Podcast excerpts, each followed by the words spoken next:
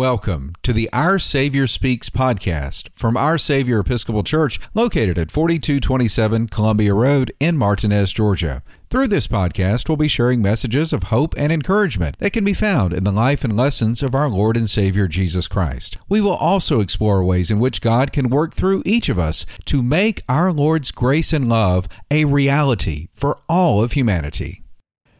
On this week's Our Savior Speaks podcast, we will hear from Bob Thompson, who is one of the licensed lay preachers at Our Savior Episcopal Church.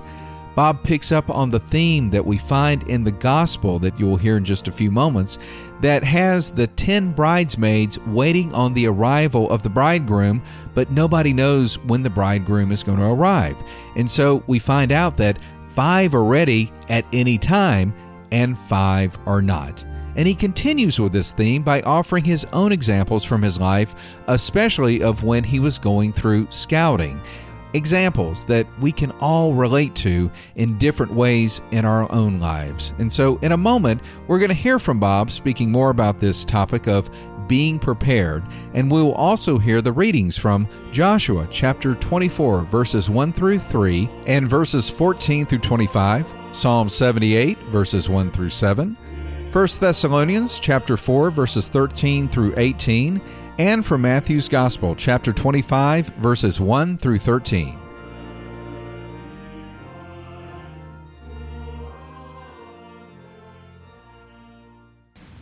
A reading from Joshua. Then Joshua gathered all the tribes of Israel to Shechem and summoned the elders, the heads, the judges, and the officers of Israel and they presented themselves before God. And Joshua said to all the people, Thus says the Lord, the God of Israel Long ago your ancestors, Terah and his sons, Abraham and Nahor, lived among beyond the Euphrates and served other gods. Then I took your father Abraham from beyond the river and led him through all the land of Canaan and made his offspring many. Now, therefore, revere the Lord and serve him in serenity and in faithfulness. Put away the gods that your ancestors served beyond the river and in Egypt, and serve the Lord. Now, if you are unwilling to serve the Lord, choose this day whom you will serve, whether the gods your ancestors served in the region beyond the river, or the gods of the Amorites in whose land you are living. But as for me and my household, we will serve the Lord. Then the people answered, Far be it from us that we should forsake the Lord to serve other gods, for it is the Lord our God who brought us out of us and our ancestors out from the land of Egypt, out of the house of slavery, and who did those great signs in our sight. He protected us along the way that we went, and among all the peoples through whom we passed and the Lord drove out before all us all, the peoples, the Amorites who lived in the land. Therefore, we also will serve the Lord, for he is our God. But Joshua said to the people, You cannot serve the Lord, for he is a holy God. He is a jealous God, and he will not forgive your transgressions or your sins. If you forsake the Lord and serve foreign gods, then he will turn and do you harm and consume you after having done you good. And the people said to Joshua, No, we will serve the Lord. Then Joshua said to the people, You are witnesses against yourselves that you have chosen the Lord to serve him. And they said, We are witnesses. And he said, Then put away the foreign gods that are among you, and incline your hearts to the Lord, the God of Israel. And the people said to Joshua, the Lord our God we will serve, and him we will obey. So Joshua made a covenant with the people that day and made statutes and ordinances for them at Shechem. The word of the Lord. Let us chant Psalm 78, verses 1 through 7. Hear my teaching, O my people.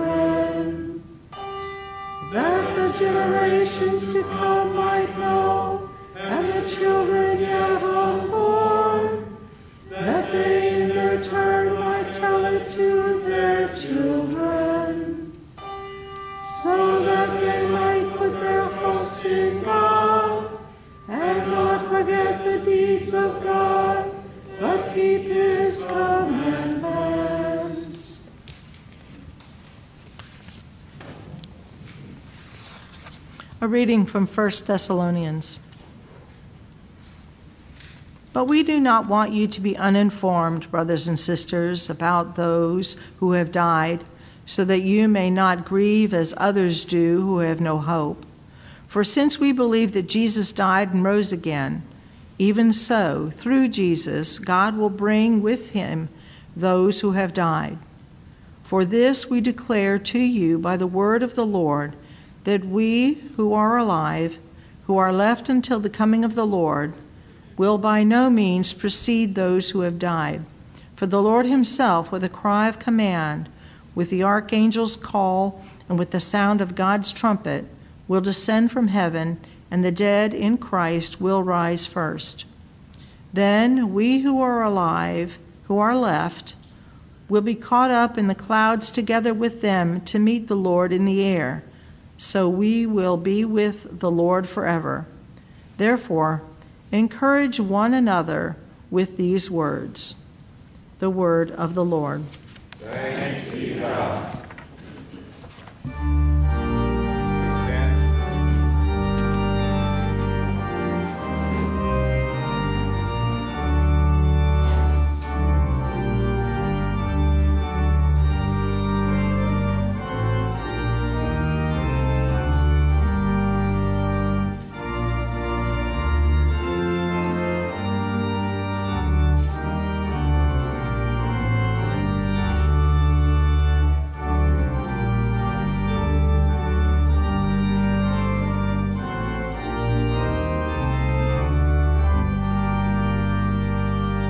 The Holy Gospel of our Lord and Savior Jesus Christ according to Matthew. Glory to you, Lord Christ.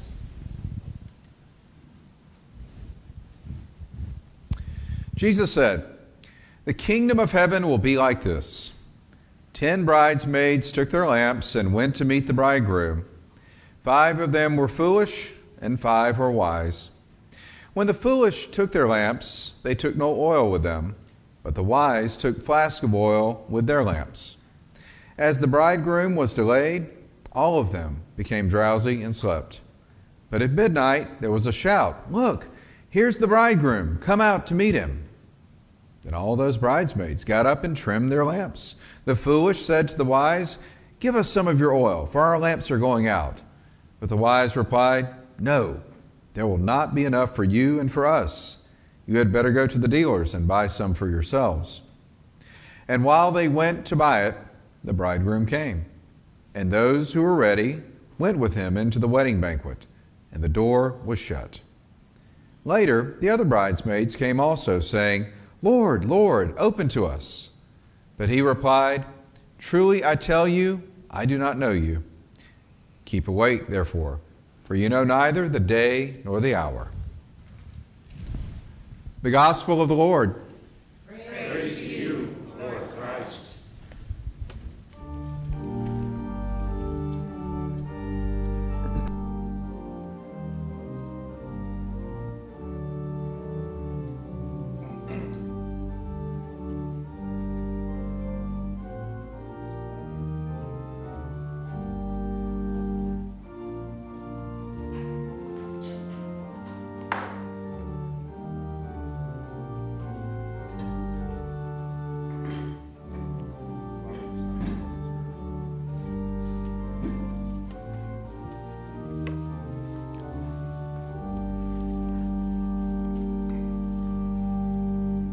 May the words of my mouth and the meditations of my heart be acceptable to, acceptable to you, Lord God.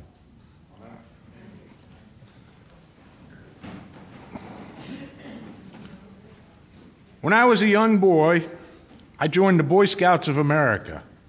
And being a Boy Scout, you had to know certain things and be able to recite certain things.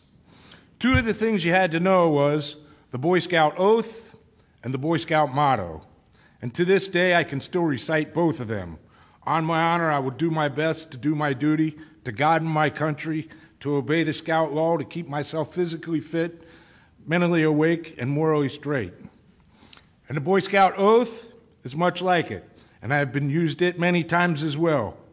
Be prepared. These things I learned as a young boy, and they have stayed with me for my entire life. Listening to today's gospel, I felt that both of those things were exactly what this parable was speaking to us about. My goal as a Boy Scout was to achieve the rank of Eagle Scout. And all I had to do to, uh, to get to that rank was live by the oath and the motto. And sadly, I wasn't prepared. I missed the rank of Eagle by one merit badge. My life got busy with high school, and if the truth be known, I think there were probably some women involved there too.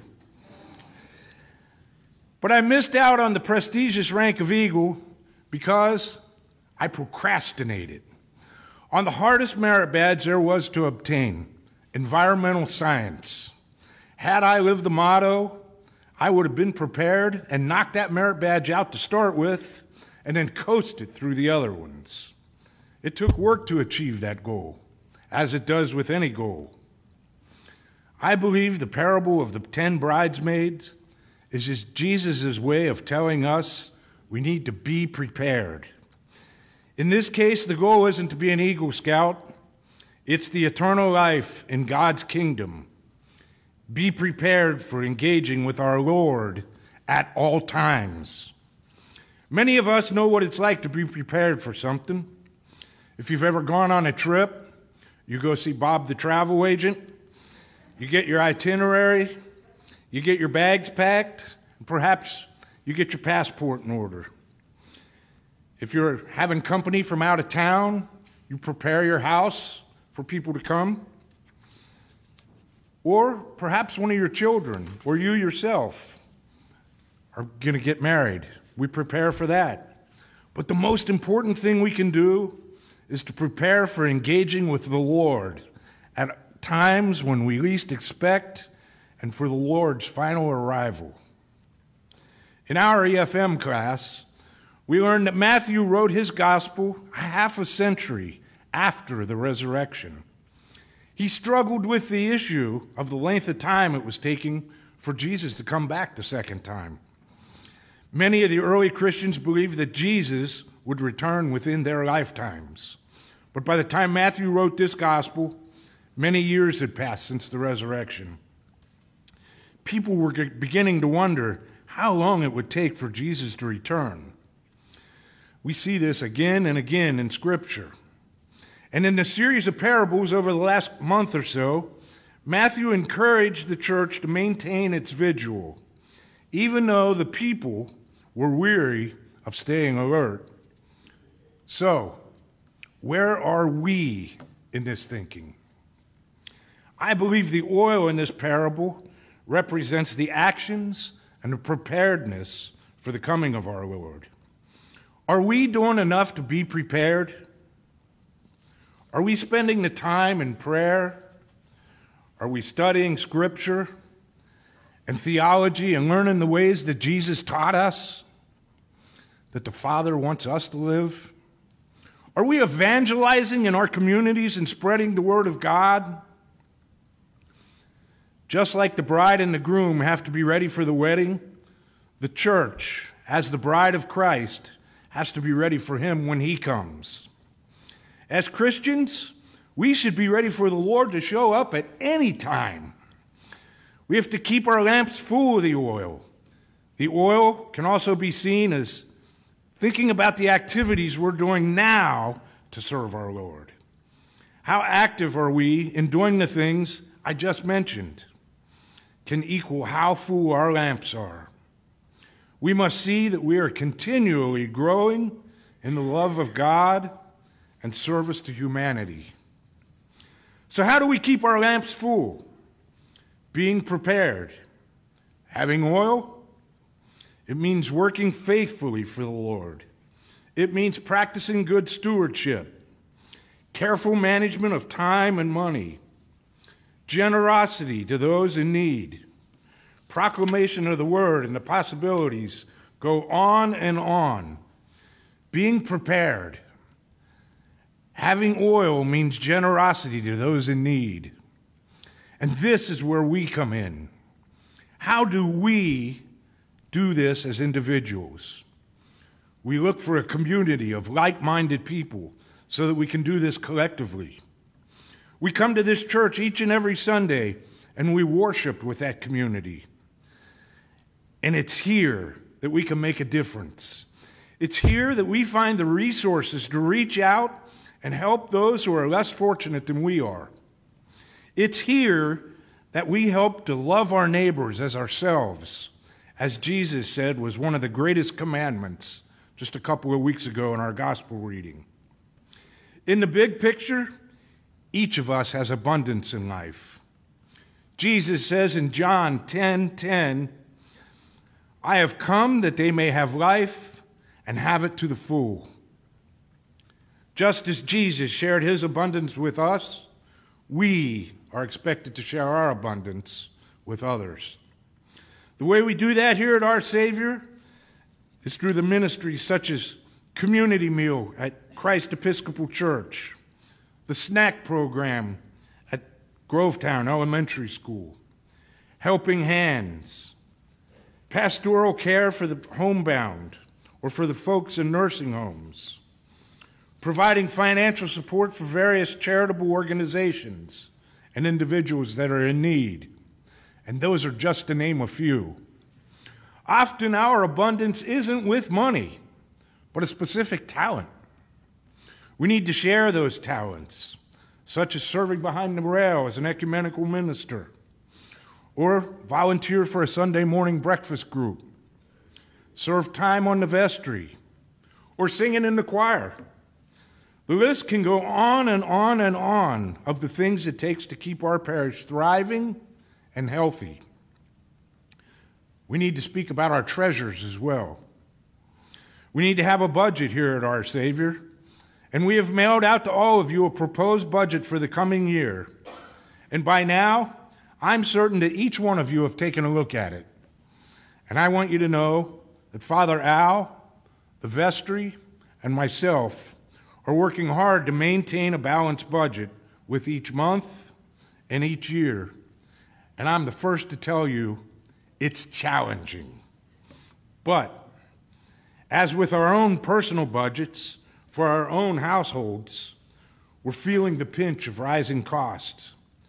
Utility bills have increased, materials for building maintenance have escalated, and just recently our property insurance has skyrocketed.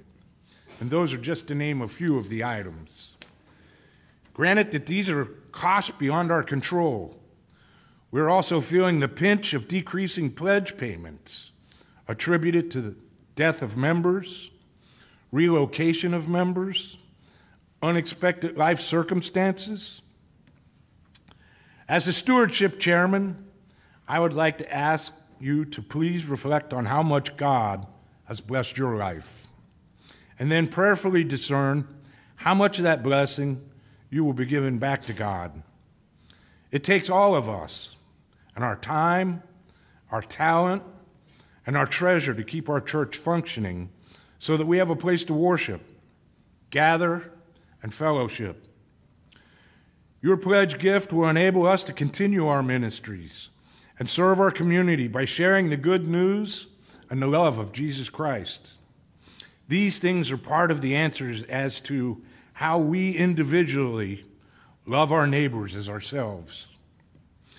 Jesus makes it clear that he has expectations regarding our behavior standards that we must take seriously that we learned in this parable.